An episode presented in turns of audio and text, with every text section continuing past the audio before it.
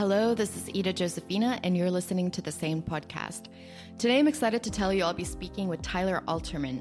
Tyler is somewhat of a polymath who has, among other things, founded a science education nonprofit, a movement to encourage people to eat less meat, and a payment platform built to improve the lives of 300 million people in countries with high inflation.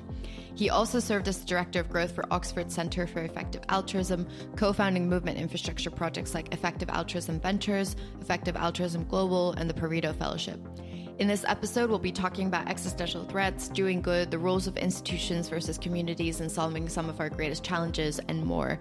Tyler is also writing a novel touching on some of these topics that you can find at greatermindnovel.substack.com.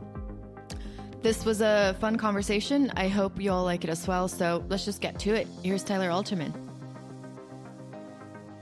Okay, I'm here with Tyler Alterman. Welcome. It's really good to have you. Hi. Thanks for having me on. That's Absolutely. what people say, so, right? yes, that's exactly what people said. You did well. so I thought we could just kick things off by talking a bit about your background. Sure. Yeah, my, my background is pretty eclectic and winding, so you should maybe interrupt me if I if I start rambling. Um, sure. let's see. So uh, I would say up until like halfway through college, I was mostly interested in non-conceptual stuff. So directing films, doing performance art, um, which was a big part of my life.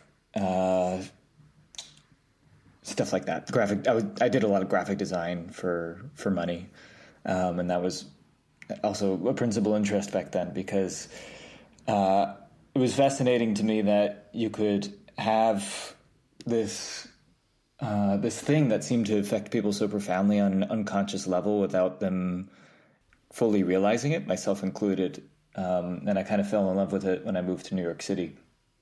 Um, but then, actually, through graphic design, I, I started getting interested in the psychological aspect of design, which none of my fellow designers seemed very interested in. Well, they, they were curious about it, but none of them were really studying it. They were mostly obsessed with like color palettes and how to make a graceful curve on um, uh, a letter R that you're typographically designing, which you know I, I really love too.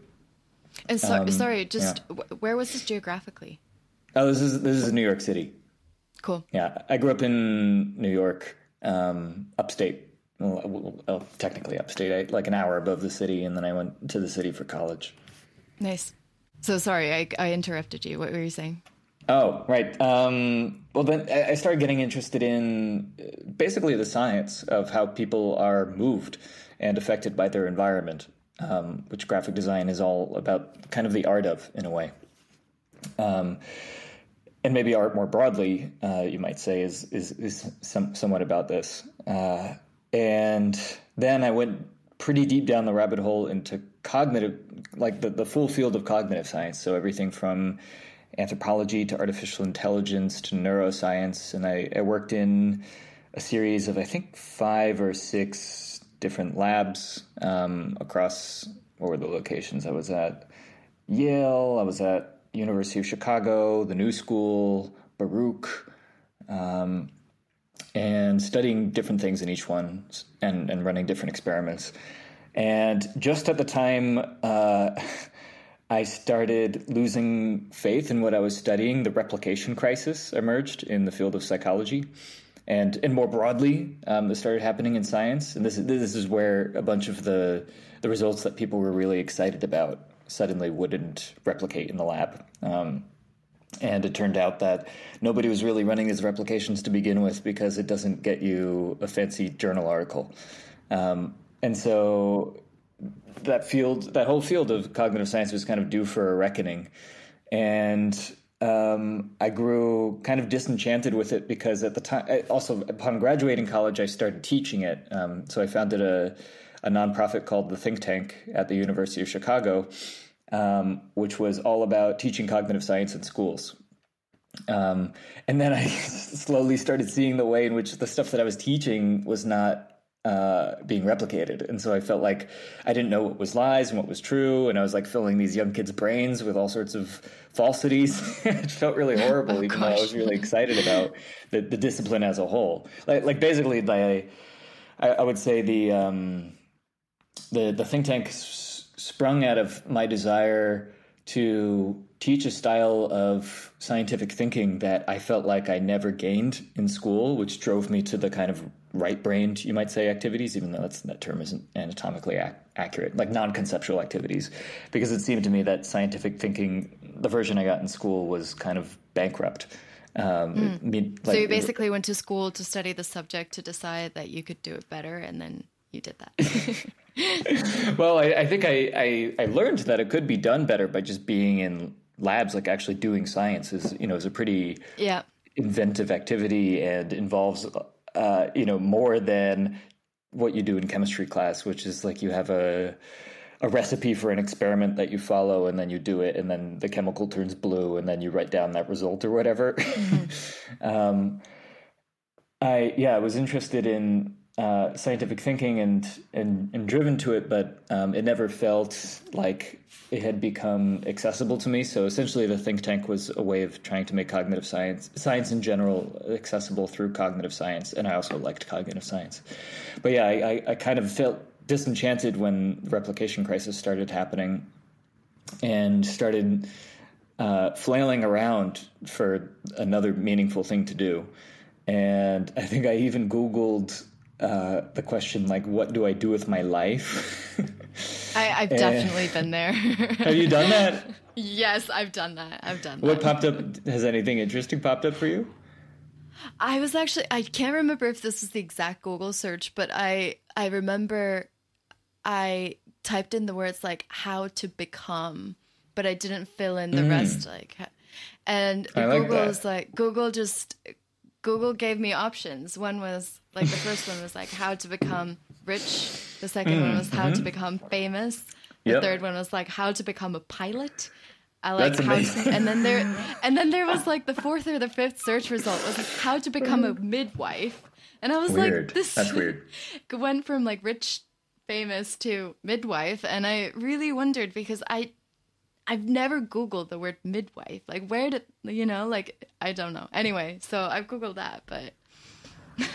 I love how the first two are these like expansive archetypes or just very abstract things, rich, famous, and then the third one is just pilot. Like, how do I fly yeah, a vehicle pilot. through the sky? exactly. It's like I want to be rich, famous, Somewhat or glam. I want to fly. Or a midwife. or a midwife. Four right. options. Yeah, I don't really know how to fit that in. I wonder. yeah, that doesn't fit into context. Do you mind if I just do that right now? I'm very curious what I get. Um, what was the question that you typed into Google? How to become, and then see what Google says. become. Okay, this is really funny. This is clearly because of my novel that I'm writing. First one is how to become a program manager at DARPA. The second Oh, one I don't really so understand is, is how to how to become a real estate agent. I have no idea. Mm, okay. And then the third one is how to become a flight attendant. Not even a pilot, but a flight attendant. I don't really get it. I really, I, it must have to do something with like geographical location. Oh yeah. maybe maybe Like, it assumes you I want to be, be in the air a lot because I fly around like every few weeks, which is annoying. Uh, Okay, so sorry. Okay, let's get back to the conversation. So after after your um, think tank, what did what did you do after? Like, how did that end? What happened after? Yeah, so for that, luckily, I, I had a co-founder come on um, a few months after I uh, kickstarted it. I actually used Indiegogo to initially fundraise for it. Um, and oh, a feature I should mention about the think tank that is the is the main thing everyone attends to is that it was like a it was a mobile lab. Like it was a it was a vehicle that would go around with a giant glowing brain that we had built on top. Um, and then it would like pull up to a school and graduate students and undergrads would like pop out of it and then start teaching you about cognitive science. Um, and, so it's like a know, food truck for cognitive science. Yeah, yeah, exactly. That's amazing. I love that. and and I don't know if it ever, you know, I, I should really check back in. I don't know if it ever got built, but just as I left the project, we were having the glowing brain be tied to a brain computer interface that you could wear. And so you would actually be able, the idea was you'd be able to activate different brain regions like in your own brain.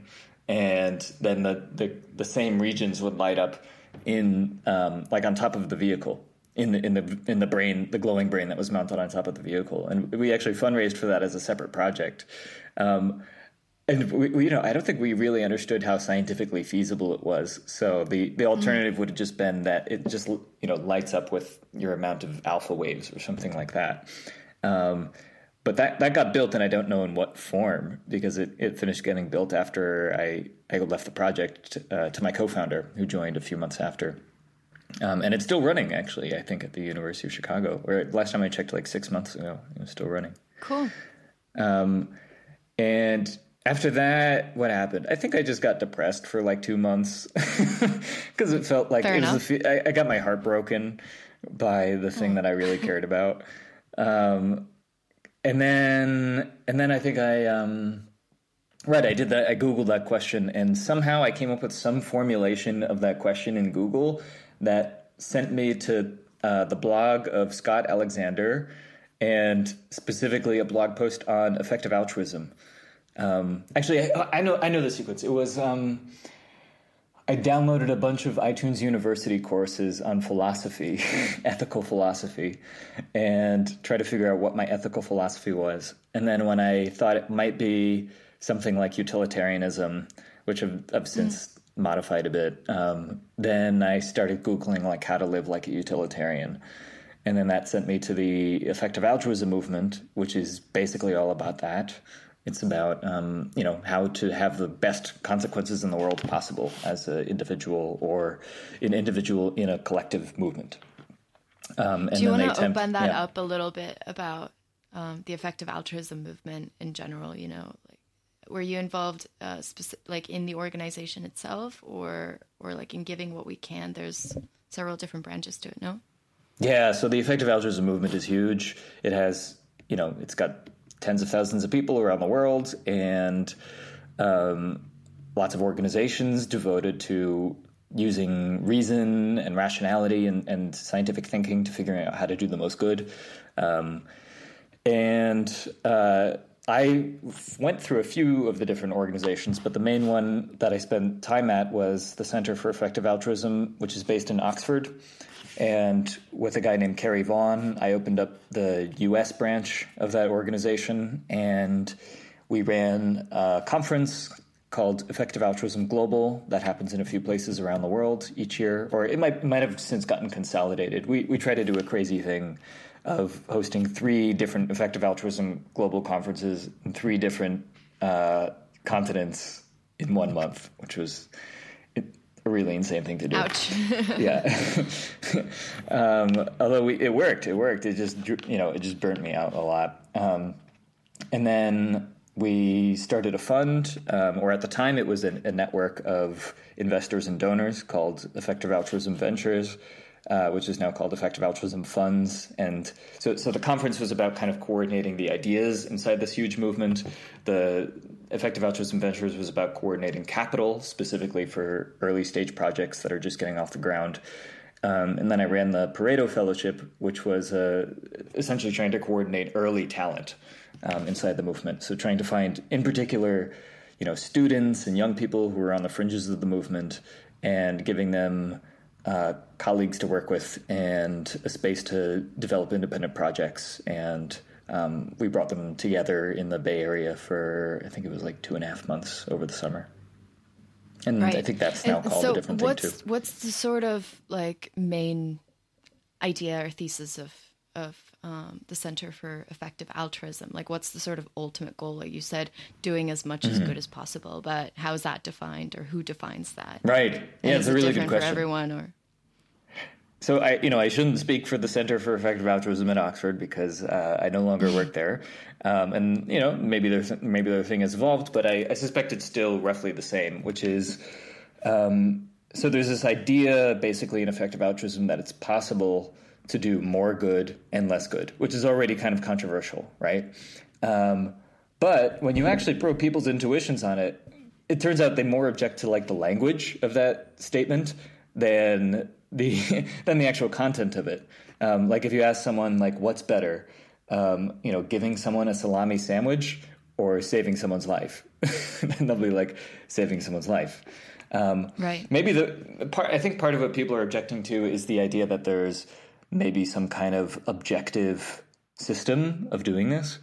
Um, but you don't even have to agree with that. Like there are plenty of effective altruists who are what you call um, I forget the term. I think it's something like um, moral non-realists or something like that, who who basically believe that you know a version of this is is that you don't believe that there is an objective morality somewhere out there in the universe that's instantiated into the fabric of you know atoms or whatever um, or the structure of physical reality but rather that there are people people want things and then there are convergent things that people want and then within that convergence it's possible to find the ones that people want more and want less for example. That's one version of it. There, I'm sure there are several inside philosophy because that's how philosophy is. Um, but essentially, it's this idea that it's it, it's poss- it's possible to do more good and to figure out what does more good and what does less good. And then once that's possible, then you can engage in the equivalent of some sort of scientific study uh, to, to differentiate those. So um, the classic example is, let's say you care about uh, blindness and you want to help help help the blind. Um, there are some interventions like training a seeing eye dog, which are quite expensive. Um, I think the number last time I checked it was something like forty thousand dollars to train a seeing eye dog, but you know that that number is probably wow. out of date. Um, it might be less, it might be more now. And then to cure someone of blindness, you can remove their scotoma, which is an eye condition um, that you find in places where there's not good medical care, um, like some places in sub-Saharan Africa.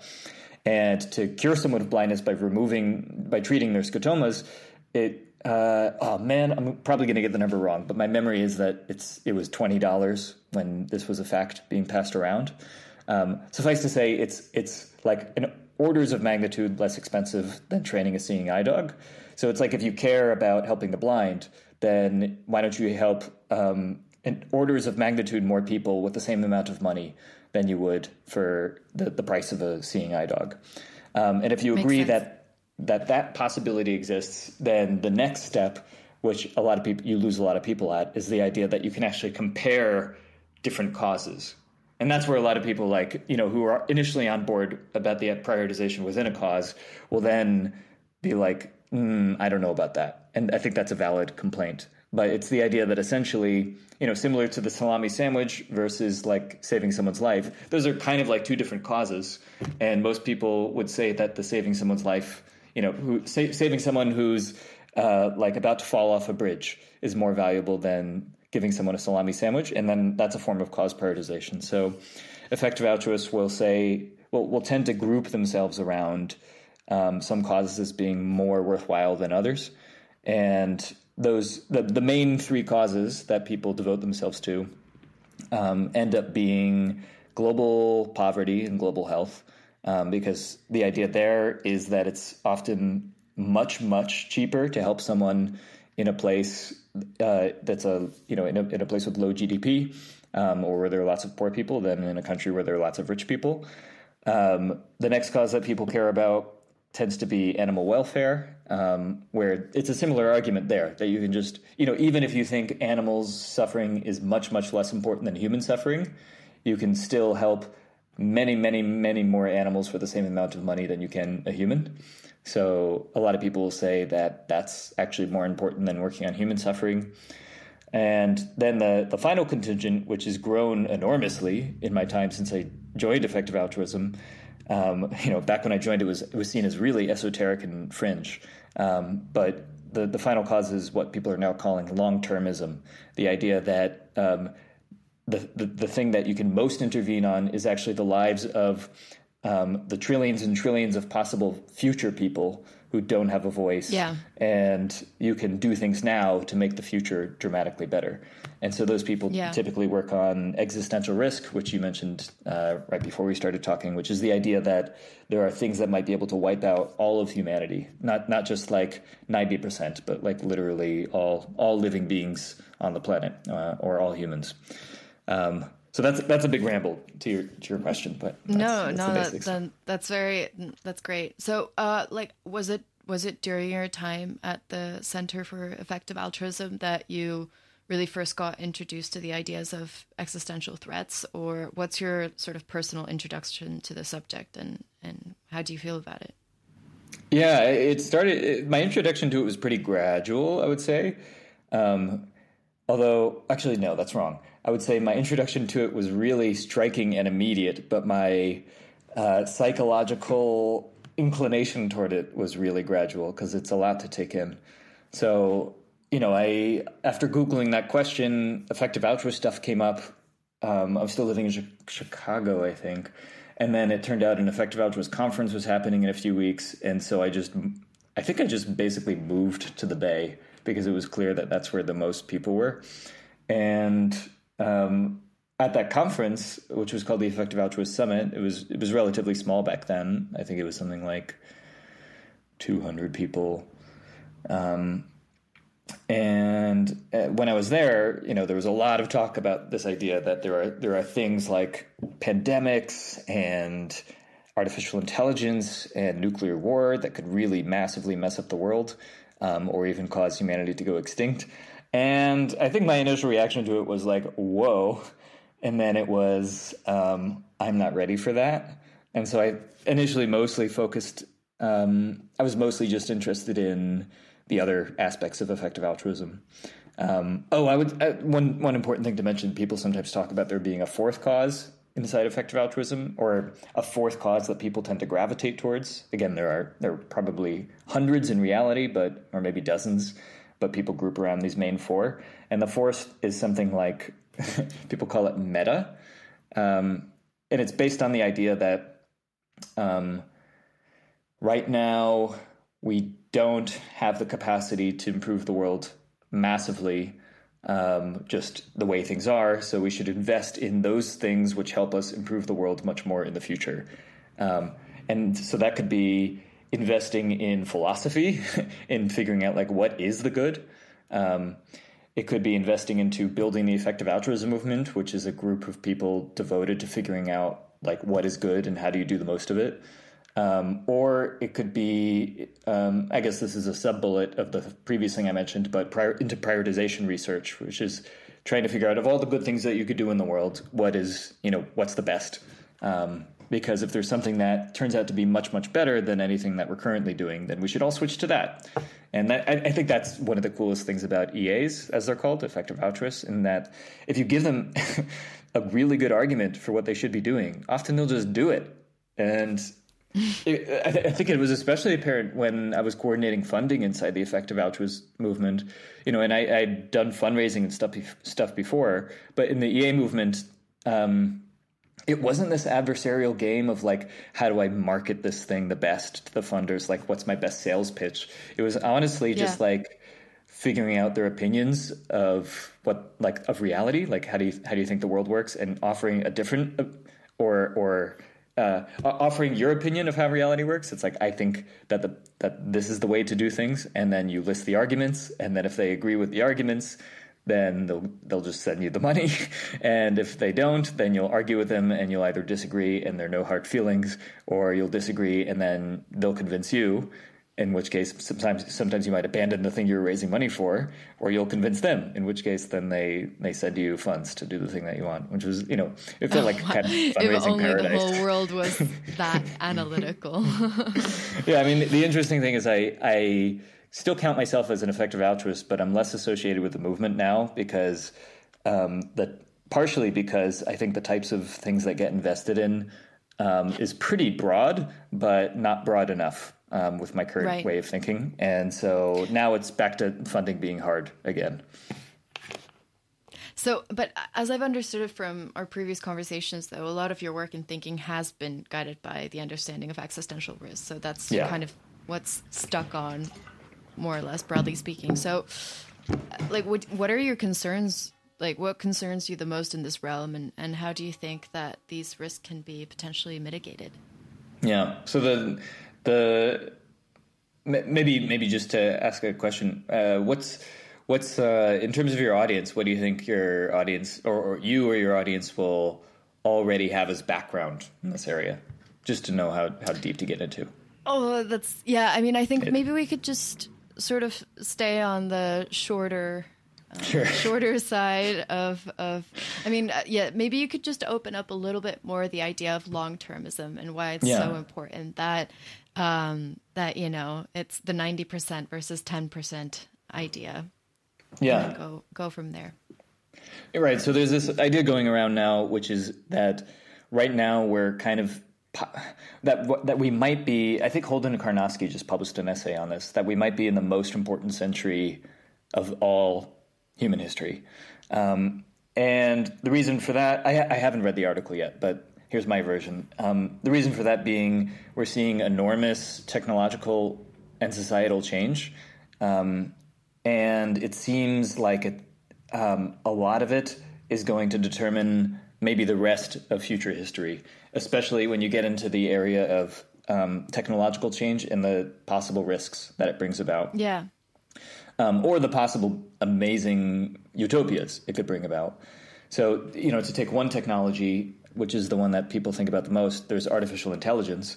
And if you imagine that it's possible to make an artificial intelligence that's dramatically more intelligent than a human, and by intelligence here, I don't mean anything special. I just mean like um, something like ability to figure out how to accomplish tasks and then and then accomplish them.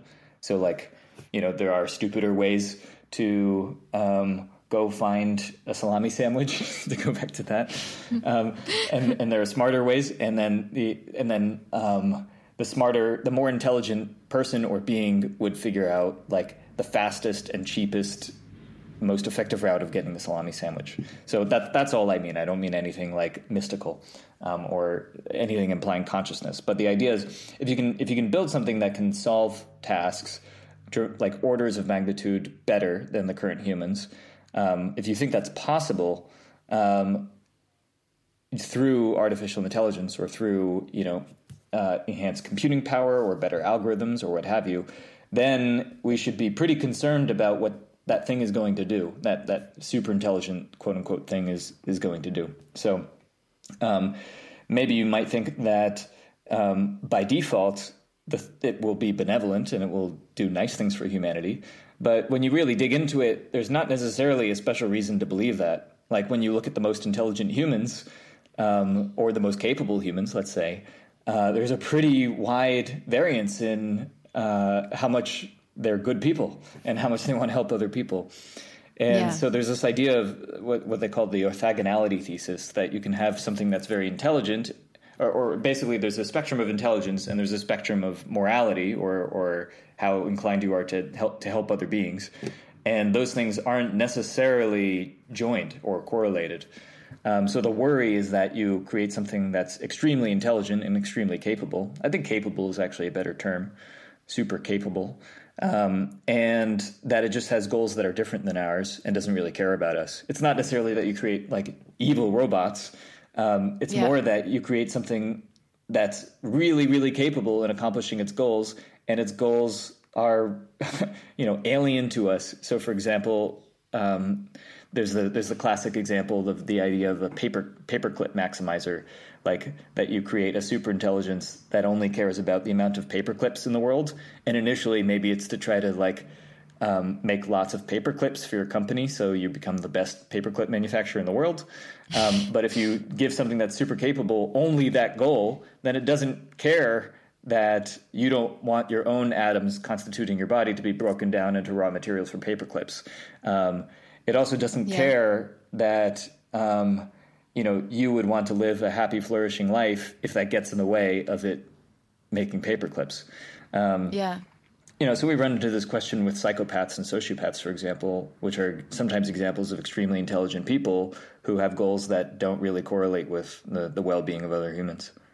Yeah. Do you have a question? I mean, uh, not really a question, just uh, a random uh, comment. I mean, I, I read um, Nick Bostrom, who's the director, I think, of Yes. the Future of Humanity Institute at Oxford, um, on digital minds, and it's a very interesting read because it really explores the idea of like how like because it basically goes back to the idea of like or what you were saying earlier being like we should invest into philosophy because everything comes about everything becomes about uh morality and ethics right. and moral uncertainty. So even if, even if we're building these AIs or thinking about how to build them, then it's about the edge cases, like what to do in this case. Right. And then if there is a if there is like a, a species of digital minds that, for example, have you know are able to assume the intelligence worth of like a thousand years of a human life if, if, humans could live that long.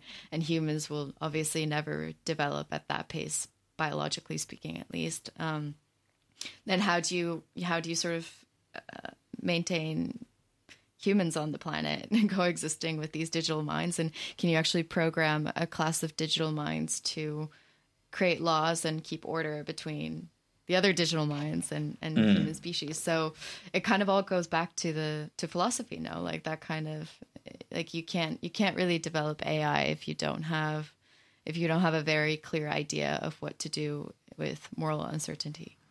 Yeah, and it's it's fascinating because it's the first time in which you know philosophy really like philosophy has always mattered, but for the question of uh, artificial and super super intelligence to the extent to the extent that it's possible to make one, like philosophy really yeah. matters because if you get yeah. it wrong, um, then we're talking about the most capable being ever created, um, not you know n- not necessarily doing things that are in line with what is what is what is good, um, and that could determine the rest of how history goes. Um, yeah. You know, in the in the past, maybe the worst thing that would happen is um, you know, you're trying to philosophically educate the king or something or a world leader, and uh, it doesn't get through to them, and so they drop a nuclear bomb or they, you know, kill everyone in, in some persecute all the all, all, of some ethnicity in some country, and that you know that's no good. That that that that, that alignment problem failed, but at least you know there's the possibility to recover from that. And now we're actually facing a situation in which if you don't get the philosophy right, there might be no recovery which would be right. a bummer. yeah, that, that, would be a bummer. Um, okay, so uh, you, you, okay, let's use this as a segue. I, would love to hear a bit about you know what you think are some potential solutions. Like, what do you think is the role of institutions, or like in, in all of this? Like, how, how, do you have any ideas? Uh, well, let me start out by saying I have no idea, but um, certainly I think there are there are good avenues for exploration. Um, I think one is um, we ourselves need to become more intelligent to create a good, a good benevolent superintelligence, and that should happen before, ideally before we create some the most capable thing ever made, um, ever born, and. Um, I don't know how long that will take, but I think good avenues for increasing our own intelligence in order to better solve the question of how do you create a benevolent superintelligence you know, good avenues for that, I think, are like you said, increasing the ability of existing institutions or new institutions to think well, um, because the problems are much vaster than what any one genius can solve, or even you know a team of smart people. Um, they're going to require heavily networked knowledge, and not just knowledge from any one field. Um, so, I think a good avenue there is um, yeah, I mean, uh, when it comes to exist improving existing institutions, I think that that my my focus is less on that, um, just because uh, of the value drift. For me, at least, the value drift that tends to happen when you start integrating yourself into existing institutions and power structures. Like you enter, you know, the classic example is like you enter as a assistant professor of philosophy who's trying to create a new, new, new philosophical system, and what you end up doing is instead just like publishing a paper to keep your job um, every few months, right? um, or you know, you try to enter IARPA, like which is a government agency for figuring out new technologies to create intelligence, um, mostly so- social technologies, so that you know they fund like super forecasting and stuff like that. Or you know you enter IARPA, and then soon you find yourself kind of kidnapped by the internal political strife at that place, rather than doing the thing you came there to do. Um, nonetheless, I have I have friends who are very competently going about that kind of thing. Like they, I, I think I, sh- in a lot of cases, I shouldn't mention them because of the, the nature of their work in, you know, in, in institutions that they're trying to, um, integrate with um, in a way where they're trying to bring their own thing and that might come into conflict with the institution. But um, you know, people are very competently going about that work, and so my focus is mostly on creating new institutions um, that are collaborative with the old institutions, not like radically new institutions that exist, you know, on a desert island, but um, new ones that are capable of, from the beginning, having a rigorous epistemology, um, like a ways of knowing and and intelligent modes of operating in order to solve some of the the big questions. And so, um, yeah, it's a big topic, but that's that's the it is a big topic. Um, just in the interest of time here, but I'd love I'd love it if you could expand expand a bit on on what that looks like for you. Uh, we are talking earlier about the lineage projects. If you Right. could just open up that concept, I think it's very fascinating. Yeah, so this is, I would say, where some of my thinking comes into conflict with standard effective altruism movement style thought. Mm. And I, I, I made, I, I, I'm sure I made sure to highlight effective altruism movement rather than effective altruism philosophy because they're actually quite distinct. Most people react when they when they react poorly to effective altruism, they're reacting to the demographics of the movement, the patterns of thought that you find in the movement, and so forth, rather than the the overall philosophy, which is like we should think really hard about um, how to do the most good. Uh, Like when you poke people, they actually a lot of people who agree with that statement will still find that they go to an effective altruist meetup, for example, and then come away with the conclusion like uh, people here are too analytical, or people here are not ambitious enough, or you know something like that. But you know it's important to discriminate between the sociology and the philosophy there. Um, Right. anyway, that's a long prelude to to say that um, my current thinking on this you usually you haven't I, I haven't really found inside the movement so much, except for people who are on the fringes, and um, mostly it's that when I observe, how do I put this? Essentially, that when I observe when when I find people in the world who are really good at and groups of people who are really good at figuring things out, um, it tends to be emergent from really personal relationships that that person has or within that group. Um, so, you know, what I, I think one piece of supporting evidence of this is the vast majority of effective altruist thought that I've encountered comes from a small group of people who have known one another for a while since um, the early 2010s or sometimes even before that. And then since then, the amount of uh, the amount of concept like generation inside the effective altruism movement of new ideas, new cause prioritizations, and, and so on has really slowed. Um, because it and, and my thinking about that is that it's mostly because these these people had very generative interactions, and then after that, as the movement grew much more expansive and, and less personal, um, you saw a little bit less of this. And but you still see it at the fringes. So you still see people grouping um, at the edges of effective altruism and that kind of whole sphere of, of thought who are in fact um, being extremely generative and rigorous in, in their thinking. And so part of my focus is how do you create the base conditions for intimate personal relationships between people who are highly generative. Um, and that's a project that looks a lot more like soft than the standard effective altruist way of going about things. Like it's pretty hard to do, um, you know, uh, a calculation of like will this benefit the most people, um, or you know, weighing the amount of quality adjusted life years that will be generated by um, what I'm trying to do, which is ultimately like just trying to get a bunch of people who are awesome to be friends with one another over the long term and to keep collaborating. Um, you know, and involved in that, you might end up with things that look more like, I don't know, authentic relating or a project that you and I have talked about previously that I'm focusing on, um, which is like, how do I get a bunch of these people to live in the same place and, you know, raise families together and have really long lasting collaborations that are united by the conditions of place. Um, but these aren't you know in practice what it could look like is just like tyler is hanging out with his friends and it's it's basically true uh, so you know, it's, it's not the sort of standard thing you would get a bunch of uh, support from a movement for, and maybe maybe you shouldn't either. Yeah. Um, uh, so most of my focus now, I would say, is going toward a, f- a few different things that are attempting to create those conditions for long-lasting collaborative friendships with highly generative people. Where one is the novel that I'm working on, which is a kind of attempt to, in a way, uh, synchronize the minds of people coming from a lot of different angles. Where some of the people I I think have uh, are, are poised to have a really big impact on the world are coming from the EA movement and are really good at a certain analytical style of thinking.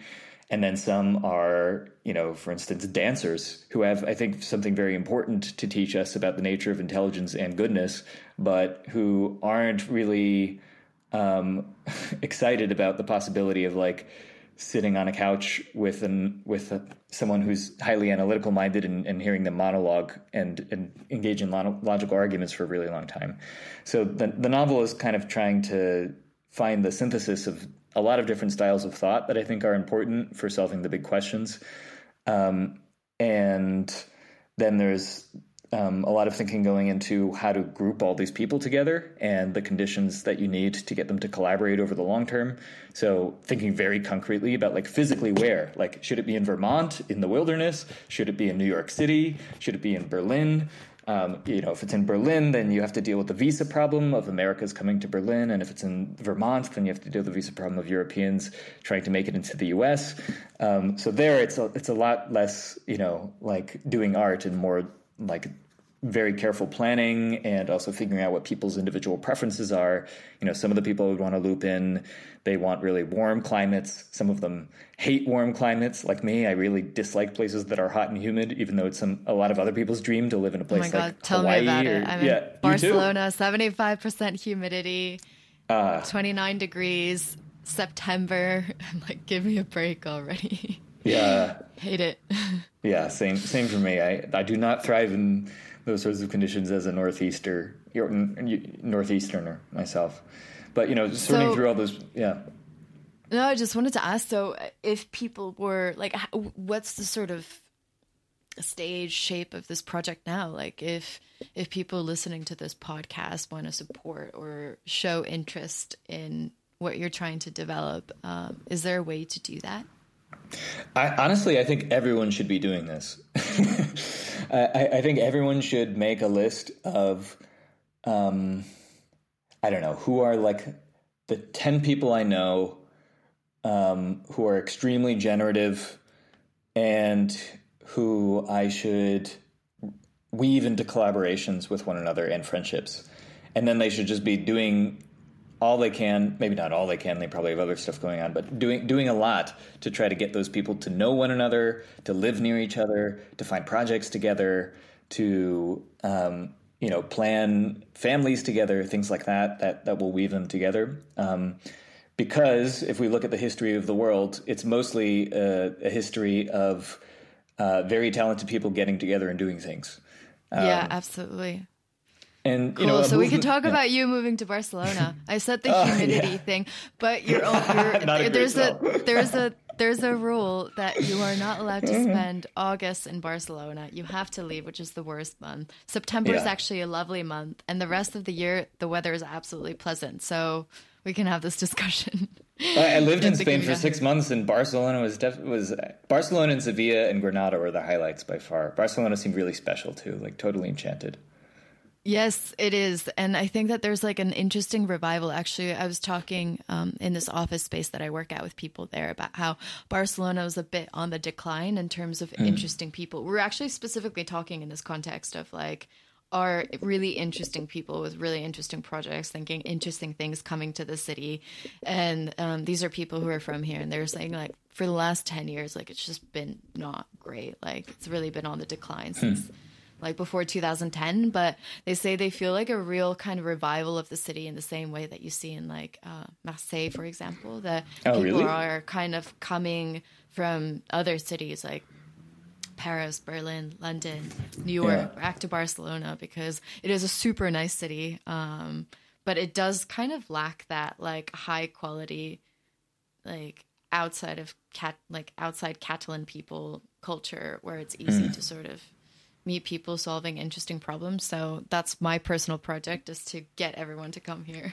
Nice. Well, it's nice that it's temperate year round, and so you can please like the people who don't like it when it's too hot, except for August, and then the and then there are the people who need it to always be a little bit warm, and they'll do okay too. Exactly. Too, so that's the plan.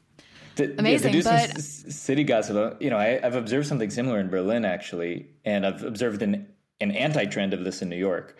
Like it seems like there are many more interesting people in Berlin than the last time I came here a while ago, which was like ten years ago and then I would I would say New York, people had like swarmed there over the summer. But I would say on the whole, the trend that I've experienced living there as a New Yorker is that the amount of interesting people are declining, except for the ones who are able to support themselves financially.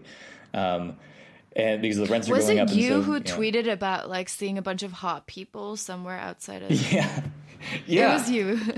I tweeted I tweeted about the hotness of various cities a lot because I think it's actually really important. How hot, how attractive people are in different cities, I think, is a predictor of possibly lots of important things. okay, well, we can save this topic for the next podcast episode. Yeah. Um, cool, amazing. Well, thanks so much for coming on, Tyler. It was really nice chatting again, and good luck with all the projects. And I'll link, I'll link your website, your Twitter, etc., so people can check out and follow what you're doing. Sweet. This is a blast. Thanks for having me on. Absolutely. Thank you.